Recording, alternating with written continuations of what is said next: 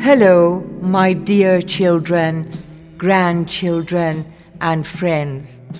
Maman Kian is speaking.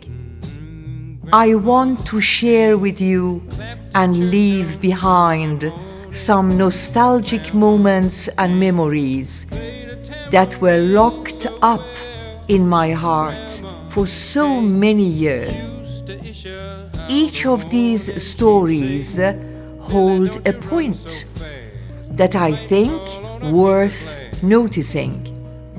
And my request is, after listening to them, send a blessing to my soul after I am gone. Grandma's hand used to ache sometimes and swell. Grandma's hand used to lift her face and tell her, she'd say, "Baby, Grandma, understand that you really love that man. Put yourself in Jesus' hands, Grandma."